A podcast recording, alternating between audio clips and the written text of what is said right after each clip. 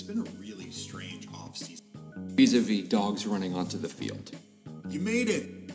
We're not sabermetrician. That's all behind us now. Yeah, I got in trouble, but it was worth it. It was totally worth it. It was worth it. totally worth it. Hello, everyone, and welcome to Flushing Transit Authority, a New York Mets podcast. And if I sound a little strange today, it's because this is going to be a strange episode. I am joined, as always, by Jay Bushman. Jay, how are you today? Uh, I'm doing all right. I um, I just finished a uh, an overnight shift on the uh, the um, volunteer call in lines for Matt Harvey despair syndrome. Um, the the phone actually didn't ring. Uh, we were expecting Matt to call and and and it didn't ring. And and you know I, I will say some people were surprised uh, at uh, some of the staff were surprised at that. I was not. Well, you know, he's always had a very busy nightlife, so I'm sure he'll get around Cinco to de it. Mayo stuff going on. Yes, but Jay, let's make it clear. We did not come here to bury Matt Harvey. No. Or did we? You know, I mean, look, there are going to be there are going to be plenty of people who are going to bury him, uh, pretty much for the rest of time. Like this is his story. Um, his story has reached at, at least this part of the story, and it's it's. I found myself thinking about, you know, for us, this is the end of Act Three of the Matt Harvey story. For Matt Harvey, this could be the end of Act Two. It could be the end of Act One. I kind of uh, uh, made a snarky uh, tweet the other day about how I look forward to uh, Matt Harvey pitching a no hitter for the Yankees in 2021, um, just because Yeah. that seems to be how that goes. Um, yeah. So I'm going to just set the scene because I know not everybody who listens to this follows the Mets as closely as we do, and not everybody listens to these immediately after we put them out. So, in case um, you're wondering why in the world Jay and I are talking about Matt Harvey um, more than we normally do, it's because yesterday the Mets announced that they were designating Matt Harvey for assignment. And just in case you're not familiar with what that means, it basically means the short version is is they are cutting ties with Matt Harvey. Um, I am one of the people who said that he was looking forward and was very positive about what Matt Harvey could do this season. I believe I predicted that the Mets' fortunes would rise and fall on the success of or failure of Matt Harvey. And um, two weeks into the season, I thought my um, prediction was wildly wrong. And the last two weeks have made me say maybe I wasn't so wrong Maybe. but we'll get to that later. What it means for Matt Harvey is uh, he is no longer a Met. Um, they gave him an opportunity to accept a minor league assignment. Um, he declined this, so the Mets have seven days to either find someone willing to give them something for Matt Harvey, or Matt Harvey becomes a free agent, at which point any team can pick him up for the league minimum, with the Mets paying the rest of his 2018 salary. The Adrian, Okay. It's the Adrian Gonzalez Memorial Contract. Yes, it is. But we are now caught up. That's where we stand with Matt Harvey. But of course, you know, that isn't the whole story. Um, I came here today with a list of things that I wanted to talk about, and I put this together on Thursday Uh-huh. because you know I was I was following the afternoon game on Thursday, and he came in, and it was just uh, you know it, even though I have to say Matt Harvey came into that game on Thursday, retired the first four batters he faced, and I felt pretty positive. Like, look, maybe he's adapting to this bullpen role. Maybe, and then the wheels came off, and I didn't know it at the end of the game, but that was the last time um, I was likely to see Matt Harvey in a Mets uniform. Yeah. Yeah. Let me ask you this. Um, how did you, what were the circumstances uh, uh, around how you learned that this had happened? Because for me, it was, it was odd. And I, don't- this has never happened to me before. Um, I learned about Matt Harvey being DFA'd through a podcast listing. I got into my car, like I got out of a, I was in a meeting. Um, And I got out and I looked at my phone as I was getting into the car, and I'm like, oh, I should, you know, put on a podcast while I'm in the car. And I pull up my podcast feed, and there is an emergency uh, Daily Mets podcast. Like, and that's what it said. yes. It said emergency podcast. And I was like, has there ever been such a thing as an emergency podcast? What the heck Right. happened? And so What qualifies as a baseball emergency? yeah. So I'm like setting my phone up on my, you know, the Bluetooth and I'm pressing play and I'm like, oh my God, what did, what could this be? What happened? And, and, and Josh Lewin comes on his podcast and with the, these very sort of hushed, reverent tone, like, did somebody die? Like, I mean, do you remember, do you remember Cory Lidle? Yes, I do. Cory The Lidle, late Cory Lidle. pitched for the Mets for a while and was was effective, and then moved to the Yankees and was even more effective. And then Cory Lidle died in a plane crash, piloting Yes. his own single uh, single engine plane down the Hudson and crashed into a building. Like as Yes. I'm pressing play on this, I'm like, that's all I could think about was like, who died? Like what happened? Like emergency Absolutely. podcast. What could this be? I absolutely thought would have thought the same thing. I learned about it through Twitter, like I learn about everything, mm-hmm. but I didn't learn about it from an alert. I sort of pieced it together backwards by seeing somebody making a joke. And I'm like, wait, this isn't the standard Matt Harvey has been ineffective joke. There's something going on here. And, you know, a quick series of links led me to the news. And then, of course, you go to, you know, it was just people talking about it. Um, you know, and I follow people who are pretty knowledgeable and aren't people to spread rumors. So I knew it was correct, but you know, I ended up going to, you know to the official sources, going to the Mets beat writers for their you know their commentary and coverage, and um, it was a shock. Yeah. You know, it, there's no script for this. I said earlier, this is a weird conversation to have because there's no script, there's no template for what happens when your team releases, you know, a, a former ace before he's 30 years old. Um, when he's, you know, I realize his contract's running out, but this is never, this hasn't happened before. I can't remember, certainly don't remember the Mets doing this, and I can't think of a team you know, cutting ties with the player mid-season like this. I realize that this isn't what the Mets wanted to do, um, but if you look at his performance, this is the right thing for the organization to do. I was stunned because I have never seen any sort of player being released or cut ties or something in which the press conferences felt like funerals.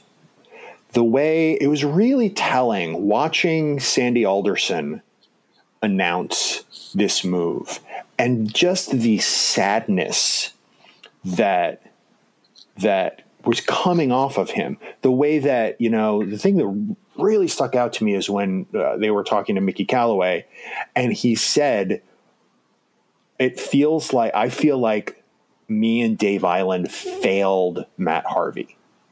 And that is a really stunning thing to say, especially in New York, especially in this environment where this we as fans and the fandom in general sort of have this sense of entitlement of you know our players are supposed to you know be great and when they're garbage we ship them out of town because they're bums and Right. i cannot remember ever in new york or anywhere else seeing a team cut ties with a player with such sadness and such you know i don't want to I, I won't go so far as to see, to use the word self-recrimination because you know that that's too much. But just the the the, the mournfulness all around this um uh, i forget who i was reading or listening to was describing it as as like a divorce. Like it's it's a divorce where you just reach a point where you're like we just can't make this work. And, you know, it's sad and we're losing this long term relationship, but we're it's gonna be better off for all parties if we just go our separate ways. Yes, I think that the Mets and Matt Harvey are a relationship that was never going to be saved. Um, you know there is a there is a lot of blame to go around here. And let's just state the obvious. The biggest cause for the let's call it the swift sort of shift in Matt Harvey's fortunes is injury. Yes. Like I want to make it clear that you know I am not here to to you know slam Matt Harvey's character because I don't know Matt Harvey. Um, I know that there have been tons of whispers, um, rumors, and things that have been confirmed about Matt Harvey's nightlife. Matt Harvey is not the first and one, is not the last player to enjoy the nightlife. The difference between Matt Harvey and some, but not all other players, is that Matt Harvey wasn't able to make the adjustment from superstar who could afford to be out at night and be a, you know, and and still perform to player who needed to put the work in and needed to show the effort not only with his own body and for his own team but also with the press. Matt Harvey never made that adjustment with the press. And as a result Matt Har- you know the press has always been very quick to amplify these whispers and rumors about Matt Harvey. I'm pretty certain that there are five other guys on in that Mets clubhouse who have the same nightlife habits and same attitude as Matt Harvey, but either they're performing at a high enough level that everybody looks the other way, or they've got a good relationship with the press who decides what they want to cover and what they won't. If you if you are good to the press and you give them access, they don't want to make you look bad because that's how they maintain that access if you yeah. are somebody who doesn't give the press your time, well, the only thing they have to write about you is rumor and innuendo. And I'm not saying that that's Matt Harvey's fault, but I think a large sort of piece of our perception of Matt Harvey comes from that. And it's really unfortunate because none of us really know what goes on in Matt Harvey's head. So you're absolutely right that, you know, neither of us know Matt Harvey. We don't know who he is, but there's enough evidence. There's enough, you know, he's been around the team and the writers and the world and the city long enough that I think we can actually go so far as to say non controversially, Matt Harvey's an asshole. Like, he's an asshole. And the interesting point about this is, uh, and I'm trying to find the right way to phrase this, is so what? Like, yes, you're exactly right. Just because he's an asshole, like.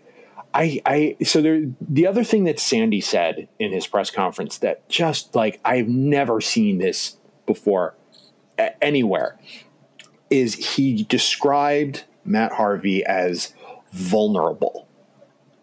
And you know, we don't see that version of that guy. The press doesn't see a lot of or maybe, or maybe they do. I don't know. If they do, they haven't told us that part of the story. Um, you know, maybe Harvey's kept that part very, very close to his his chest, which is certainly his right. Um, he has acted out in certain ways that have made him a target in ways that other people have not acted out. Um, it's we find ourselves in this very strange moment in the culture, and and you know, strange and fraught. And I think it cuts across a lot of different areas of our society where there's a question of who gets to speak and who gets to have the spotlight. And when somebody does something wrong, should they be removed from the spotlight? Should they be punished? Should they be destroyed as a person. And right. the way that this conversation usually goes is, you know, and uh, I mean, we're and we're seeing this all over the place, and and th- there are there are levels to this where you can say, you know, somebody deserves to be taken out of the spotlight. We can also acknowledge that there are real and true reasons for them to behave in the way that they've behaved they're behaving and we can identify that without excusing and exonerating it I see what you mean. Yes, no, you're right. Um, sorry, I was I was um, for anybody listening. Uh, you may notice that Jay and I sound differently than we have recently. It's because we are we are doing this um, remotely um, due to some scheduling issues on my side. Um, so that, for a rare instance, I wasn't quite following sort of where you were going there, but I understand. I wasn't going direct. I wasn't getting there as as directly as I would have liked to because this stuff is hard to talk about. Also, because everyone is really angry about a lot of things all the time right now, and that's not to say they shouldn't be. Um, there's a lot to be angry about, and Well, to your point, you know, you're making where you know there's a, we're at a point in our culture where often with very good reason we want to march somebody out of town. yeah, and you know there there has to be room for people to still exist in in some of these scenarios where maybe a lesson needs to be learned, but they don't need to be marched out of town. Um, or something. you know, obviously, we don't I'm talking about we just we don't have anything in between destruct like we have we have castigation we have uh, destruction and and it's like we don't have any any tools that are short of that at least in the conversation right now and you know, I, and there we need that. I will say that you know, in cases outside of baseball, I think frequently that sort of marched out of town is the right way to go. Partly because we don't know what else to do with it, and this is something that we are as a as a culture um, facing up to. But you know, in in baseball, it's just a game. yeah it's just a game So it's just a game what I what I was feeling in some of the coverage um, and in some of the fan response was a little bit of good riddance to Matt Harvey, and I just feel like that's unfair. I've seen less of that than I would have expected. And I Mm-hmm. think it's it's it's down to the way that Sandy and Mickey have, you know, described this and the way that, you know, even the, the like the beat writers and the people who cover it like you like they f- it feels like they feel like everyone's shocked by this. Like everyone is is Yeah. is unsure of what happened or or or what this means or just there's this Right. moment even of and and I think this is what it is. There's a moment of recognition. We love to talk about what things mean. We love to come up with, you know, ideas about, you know, the meaning of this or the value of that and and and we're going to do that and we do that and that's never going to stop. But what's happening in at least in the last 24 hours is it just sort of feels like a pause, like a collective pause in the entire Mets fandom as we take a breath and we're like, I can't believe this happened. I can't believe this Right. happened. And then we'll move on to, you know, what happens next. But I can't remember. I can only imagine this must have been what it felt like when they traded Tom Seaver. Like this mm-hmm. moment of like, I can't believe this happened.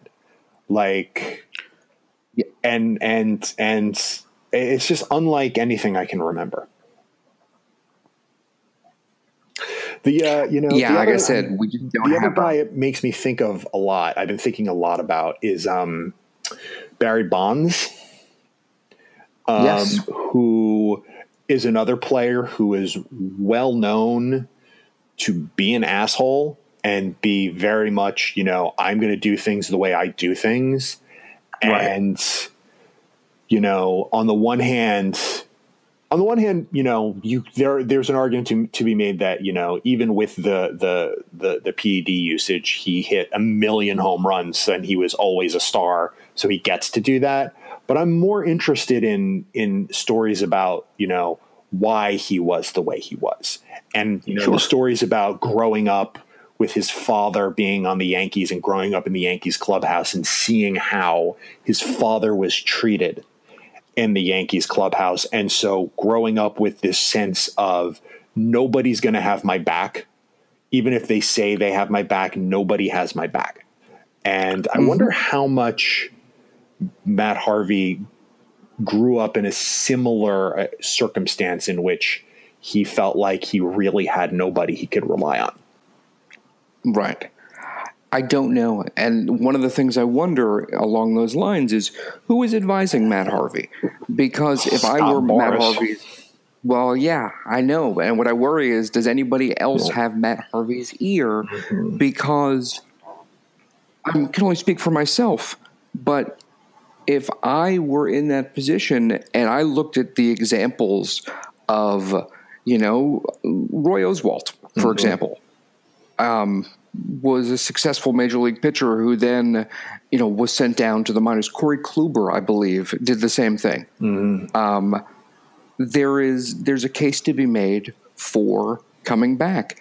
Matt Harvey, I don't know of any other pitcher who has had the combination of injuries that Matt Harvey has gone through. You know, I didn't understand what thoracic outlet syndrome was until I heard that Matt Harvey was dealing with it.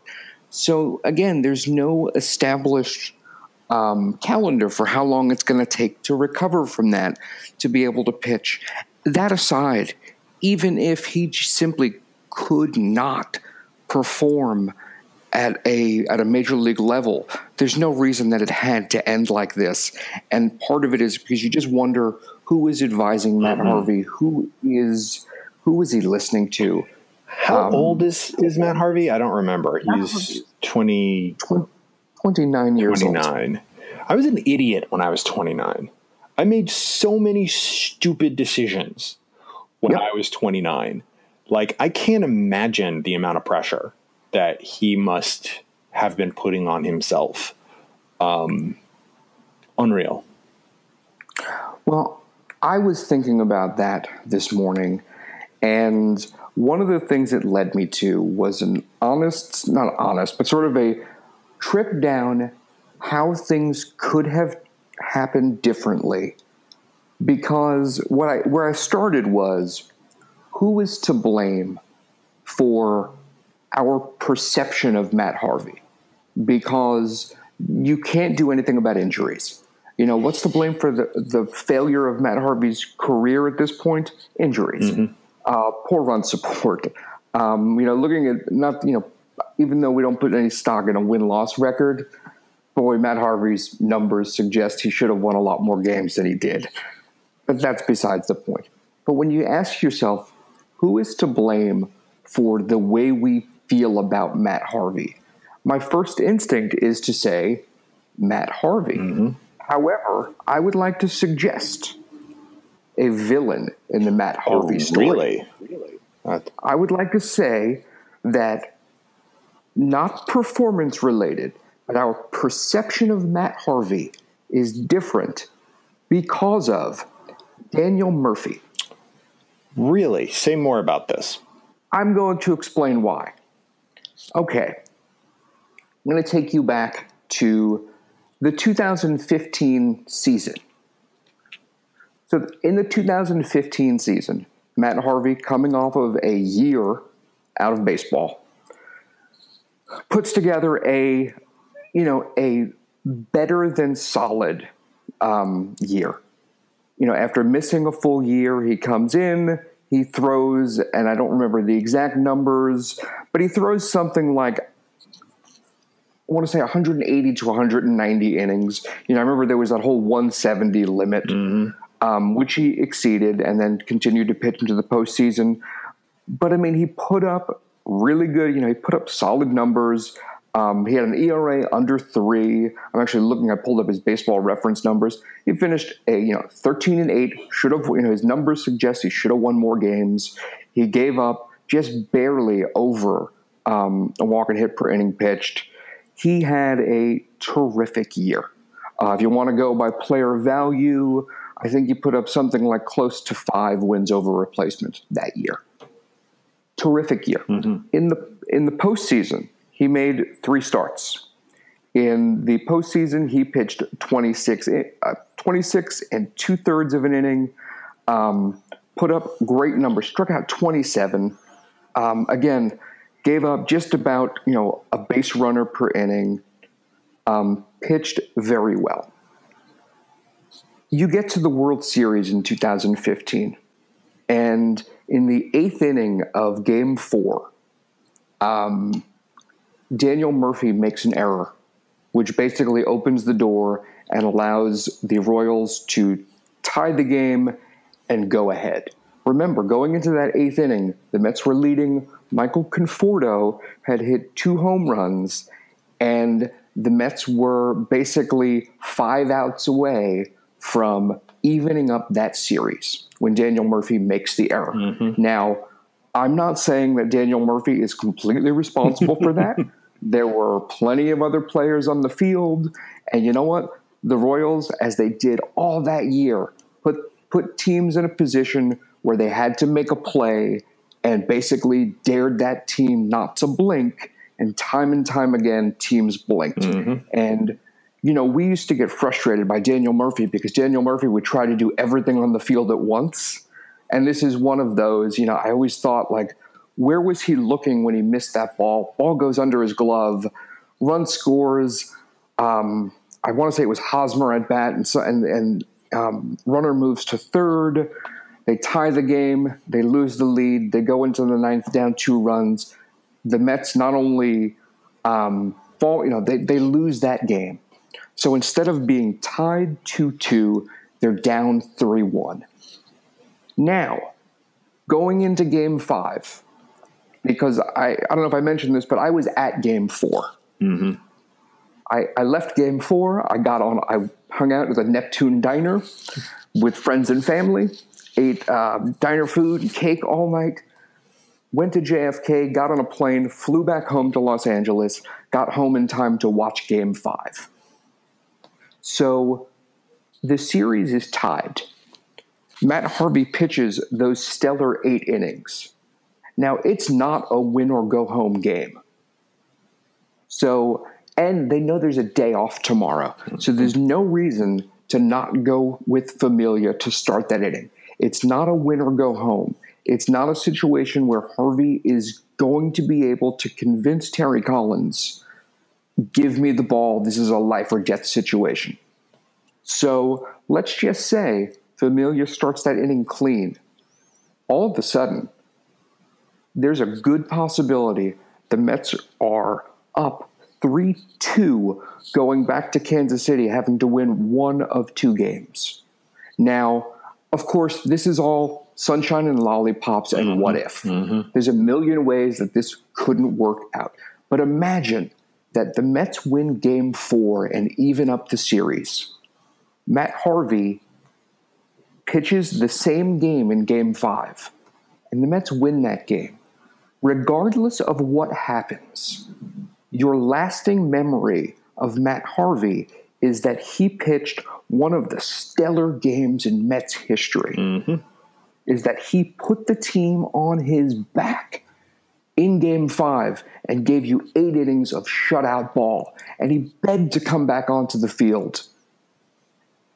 And they made a decision to bring a reliever in. The Mets lost the series that night. Mm-hmm. Yep. So Matt Harvey's performance got lost. We all talk about him coming out for the ninth inning. We don't talk about the fact that he gave eight innings of some of the best pitching in Mets postseason history in that game. You know, in a in an era where where managers will pull pitchers in a in a postseason game after the fourth inning. Matt Harvey pitched eight innings of stellar baseball, and that gets lost because the Mets didn't win. The Mets not only didn't win that game, they lost the series that night. Mm-hmm. If the Mets lived to play another day, the narrative changes. And our memory of Matt Harvey is of him willing that team to keep them in the series. I mean, it would it would be one of the legendary performances in the in franchise history. It would have been, but it wasn't. Yes. I know it wasn't. And it's just it's it's everything turns on a you know an inch, a centimeter. That's what makes this game so heartbreaking. Is And I think the thing about that is that if things had gone the other way, this would be different for us. This would be different for our memories. I don't think the thing that Matt Harvey needs is to win more. I think whatever whatever the issues are that he has with himself, with other people, won't get fixed by success. In fact, Yes, they probably back would get up for worse. one second. Actually, I want to back up for one second. I what I was talking about specifically was not what's going to help Matt Harvey. I'm talking about our fan perception of Matt Harvey Yeah, absolutely. because we would we would herald Matt Harvey as a hero for all time. yeah, Anyway, but no, you're right. When we talk about what's going to help Matt Harvey, what's going to help Matt Harvey is getting out of the results. yeah. Absolutely right. Yeah, I mean the way these these you know the way we can spin a narrative out of the way we can turn success or failure, a hit or a strikeout, a win or a loss into a morality play is I mean it's it's why we're fans um, and it has you know it's it's the source of a lot of the joy um, but it's also the source of a lot of heartache. And you know the really fascinating thing about yesterday was I we got a sense there was a glimpse had Michael Conforto gotten a hit in the ninth inning yesterday, mm-hmm. yesterday would have been considered the turning point of the Mets season.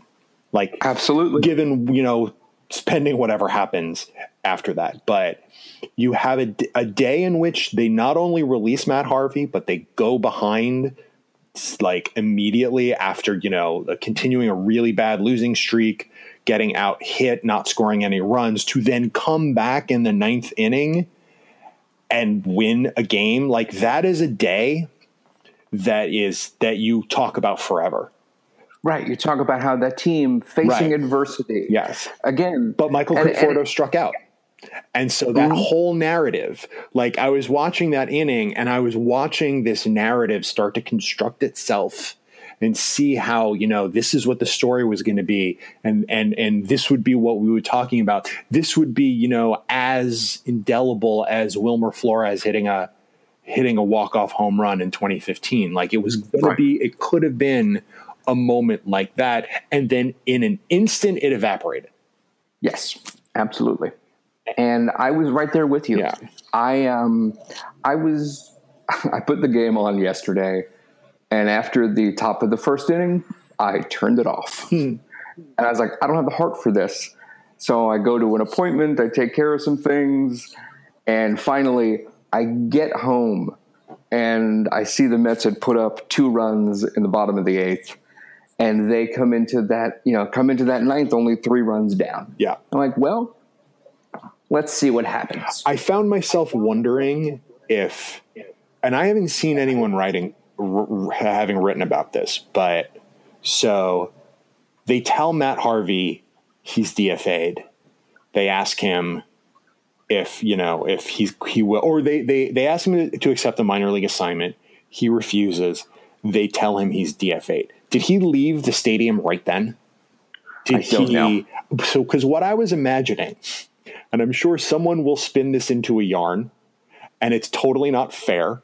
But since when does our, spinning our stories about what happened have they ever been fair? So, Right. so I just had this image that that Harvey kind of waited for the game to start so that he could go into the clubhouse and pack up all of his stuff and leave while everyone was on the field and like Yeah. say goodbye to the clubhouse attendants or say goodbye to the staff or whatever.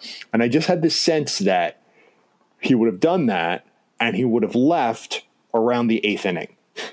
Yes. And the sense that like he's left the building and when he's left the building, he's pulled this specter of gloom with him. And with that gone, suddenly they start hitting again. Now that makes absolutely no sense in the real world. of course, Man, it's but a nice did my story. scenario. Man, Oh, it's a it's- nice story. And I have to tell you, even though they lost the game yesterday, I actually didn't mind that much because they fought. They fought back. And that, I mean, we've had this conversation for two years on this podcast. I don't mind losing, I mind boring. And they've been boring for the past week. Yes. They lost yesterday, but they were not boring. I, that's what I that's what I want.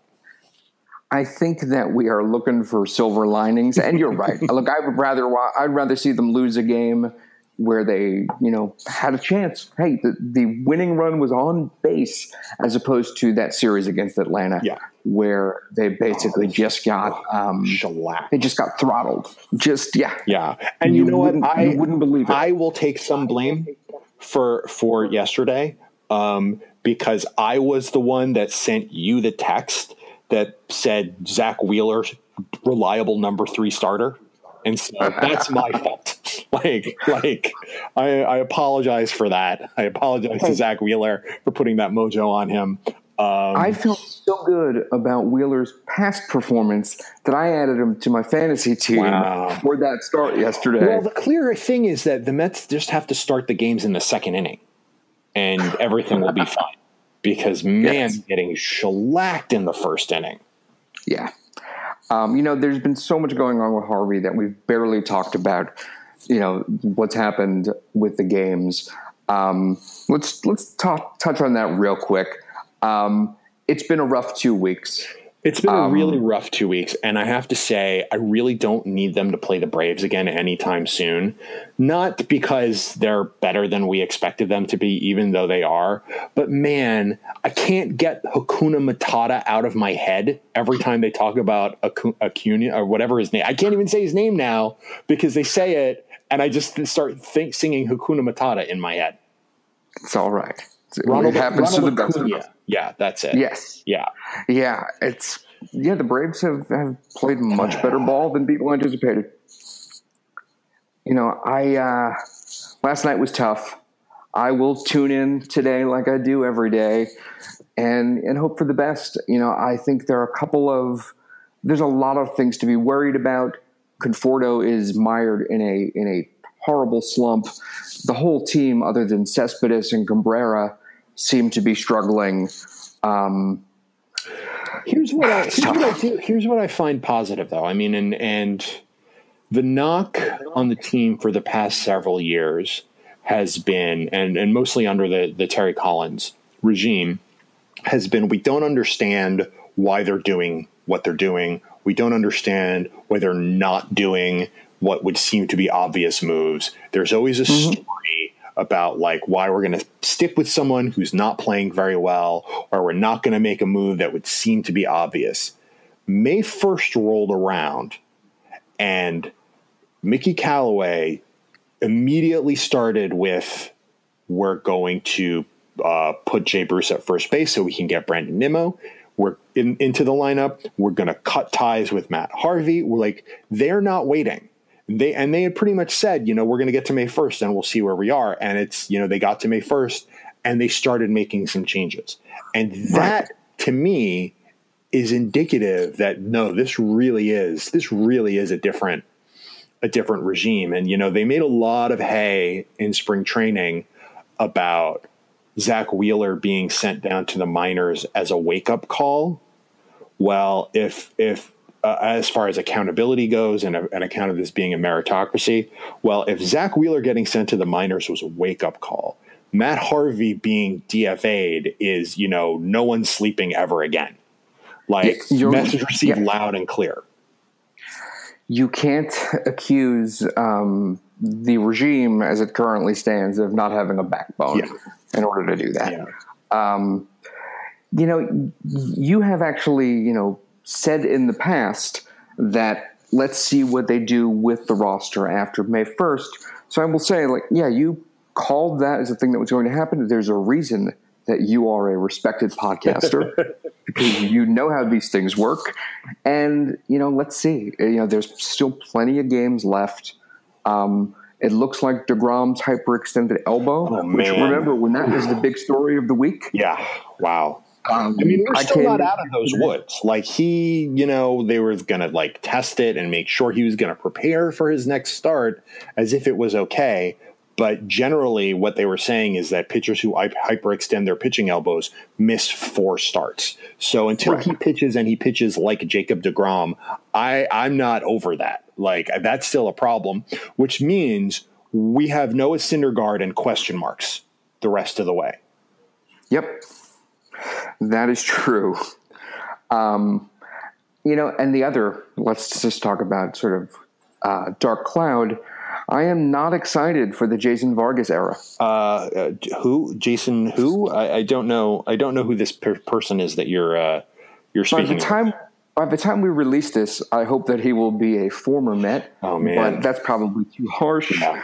Um, I happened to be at his first start.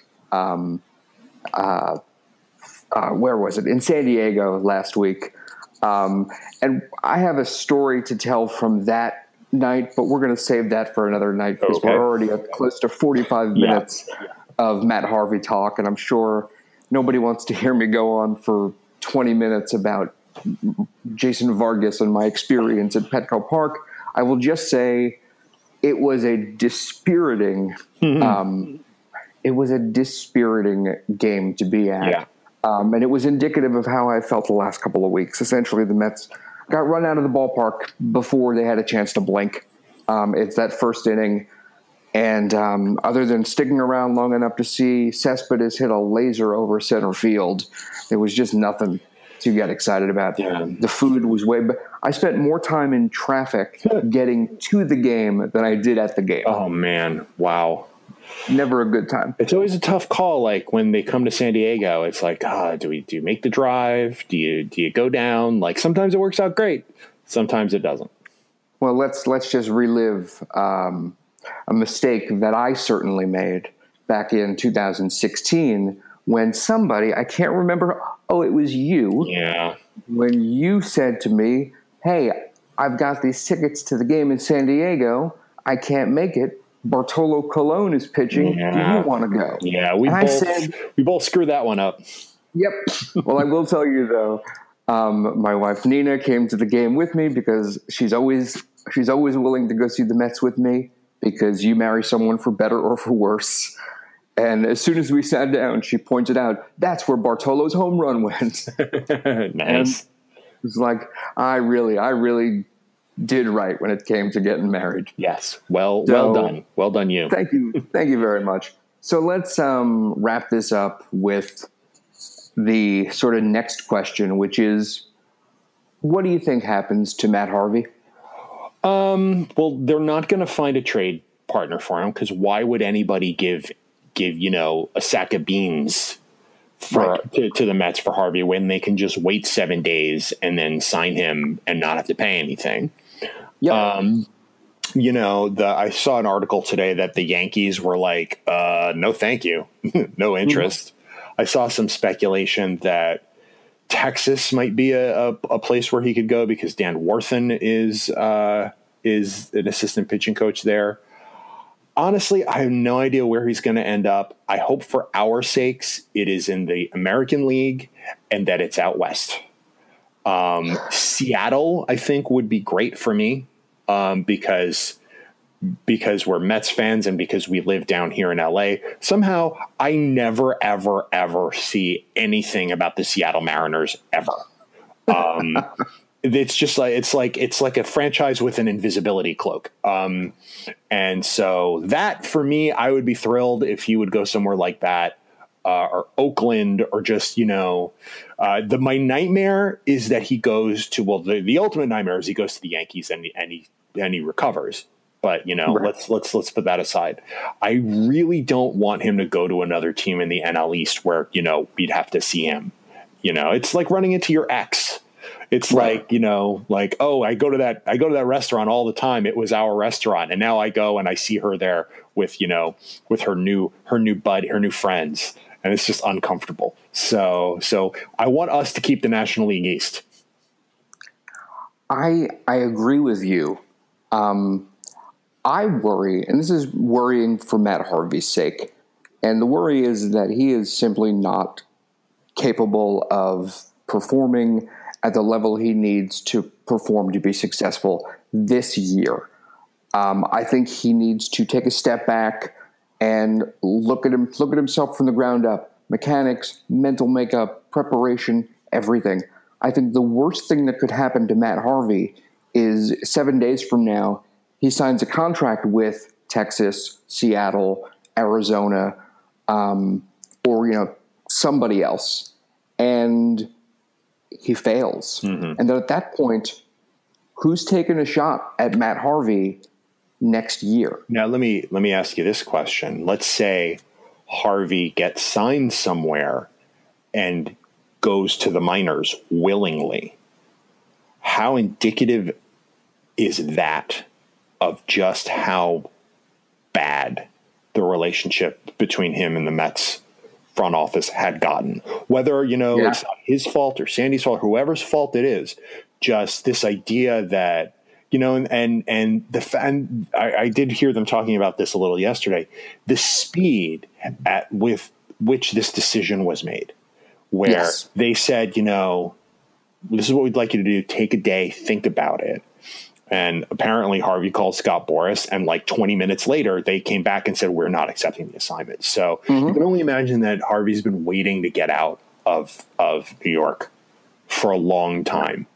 And That's certainly going to be telling Yeah. if Harvey signs with somebody else and just accepts that minor league assign- rehab assignment. where is, has anyone seen who's got a 20 on Rick Peterson? Because maybe Rick Peterson could fix Matt Harvey in five minutes. You know what? This is his chance to finally get that one right. Um, before we wrap this up, I have one other question that, that I would like to pose, which is who's not going to be on the team the next time we do a podcast? Um, I think if Jay Bruce produces while playing first base and Brandon Nimmo continues to get on base, Adrian Gonzalez is the next person to become to be a former Met. I think you're right. I think it's either it's either Adrian Gonzalez or Jose Reyes. Um, Gonzalez would be the bigger uh, the bigger move, the more the more useful move. Um, I have a feeling something's got to give with the pitching staff, though. Um, we're f- really they're really feeling the loss of of Swarzak of Anthony Swarzak right now, who does not appear to be coming back anytime soon. But if they had Swarzak and he was pitching well, and Blevins was pitching well, then they'd probably feel better about moving Lugo and or Gsellman back into the rotation. But as things stand right now, they can't. So something's got to shake out there somehow. Um, I don't know. Maybe maybe Jason Vargas gets on a bus out of town just as quickly. I doubt that will happen, but I have a hunch that that in two weeks there will be there will be some more changes from the way that the the the team looks today. Right. I think that, you know, I mean, what they've shown is, hey, we're willing to overhaul this roster Yeah. um, midstream. Yeah. So I think, you know, again, Gonzalez is the next, when you look at performance, Mm-hmm. Gonzalez is the likely candidate. And, you know, I'm not talking about some of the back of the back of the pen relievers who get sort of shifted up and down. Um, but yeah, there's I think there's the pitching staff is currently constituted, as you said, is Syndergaard and hope for the best. Um, you know, when you look at how do you change that, you know, you're not going, you can't get anything for Adrian Gonzalez or Jose Reyes. So if you want to trade and get value back, It's well, then Dom you have to give up. Yeah, you have to give up some of that. You know, the team is a glut of first basemen. Right. Um, I would not be surprised if the recent uptick in press about Peter Alonso, their double A first baseman, is part of a attempt to inflate his value in advance of a trade. my favorite baseball move Yes. is the Yes. I always think of if you remember the old um, back in the I guess 1990 David West. Mm-hmm. David West, Yep. who was the centerpiece of the Frank Viola deal. Yep. Um, you know, he was another one where I thought David West, we cannot part with David West. oh, you've got you've got a former Cy Young. Here, have David West. Have West. David West, Alex David West. Escobar. Remember when every every team wanted Alex Escobar as the centerpiece of a trade, and we wouldn't trade him, and then he, you know, didn't really do much of anything. I mean, that's I mean that's the other thing is that you know the biggest. I think the biggest need. It's and we've been talking about this a lot. They have to they they have to solve the catching problem. Like like if Plawecki isn't back in you know in in another week, they can't continue with with the current setup. Lobaton and and and Yeah. you know, I can't I believe have- we're saying I we'll be okay when when Plawecki gets here. I have to tell you, like, I have noticed that the name Lobaton fits very well into the syllable pattern if you were, say, singing to yourself um, the uh, Velvet Underground song Heroin. Lobaton, it'll be the death of me. You know what? That fits. Exactly. exactly. Although, to be fair to Mr. Lobaton, if he was playing well, his name also fits very well into the Elvis Costello song Alison. So, could go either way. My aim is true. You Yeah. want to just keep trying this with songs, and I'll sing That's them all, all. that's all I got. I just got those two. Um, yeah. Well, on that note, with the Lobaton sing along, any last words for this episode? Uh, I just, I just, I, I'm hoping that last night's late inning rally just sort of restores some fire, um, and that the the games at least are more competitive and more interesting uh, in the next week or so. I I hope for the same, and in hoping I try to ignore the fact that logic tells me that each game is an independent event, but we believe in narrative, so Mm-hmm. we do. let's hope that last night somehow lit a spark. That there was a there was a important conversation in the clubhouse, and um, they come out tonight, and and really all I want is a win. Just put together a win. You know what? maybe two. I'll t- I'd love a win on Sunday. It would be nice. Look at us belly aching because we're not in first place anymore. And we didn't even get to that. What a week this has been. What a week. God, this feels like we've been. God, this must be what it feels like to cover the Trump administration for podcasts. Oh my god! Oh my god! Let's not even go Oh, there. no. Let's just. I'm going to go light a candle for Jacob Degrom's elbow, and uh, and and you know we'll see how that goes. All right. Well, Godspeed, Matt Harvey, wherever you are. Good luck, Jay, Matt. It's been, a, it's been a pleasure, and As uh, always. you know, uh, we'll see you at the baseball movies. Absolutely.